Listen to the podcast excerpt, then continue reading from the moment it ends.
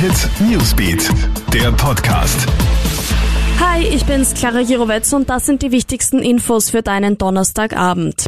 In Österreich hat es heute den ersten Corona-Todesfall gegeben. Ein 69-Jähriger ist im Kaiser-Franz-Josef-Spital in Wien an den Folgen der Erkrankung gestorben. Er soll zuvor auf Italien Urlaub gewesen sein, wo er sich auch angesteckt hat und ist dann relativ schnell über die normale Pflegestation auf die Intensivstation verlegt worden.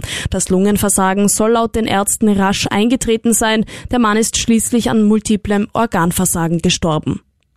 Eltern, deren Kinder unter 14 Jahre alt sind, dürfen sich Sonderurlaub nehmen. Ab Montag sollen ja Österreichs Schulen der Reihe nach zusperren und da stellt sich natürlich die Frage nach der Betreuung.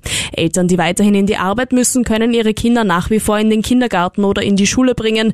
Möglich ist aber auch, dass die Unternehmer ihre Mitarbeiter mit Kindern bis zu drei Wochen freistellen. Die Entscheidung liegt beim Arbeitgeber. Im Falle einer Freistellung will der Staat aber ein Drittel der Lohnkosten übernehmen.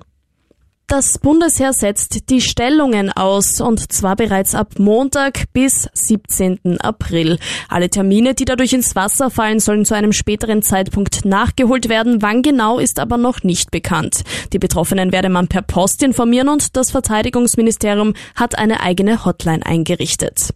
Alle Updates haben wir für dich auch stündlich im Kronehit Newsbeat und online auf kronehit.at.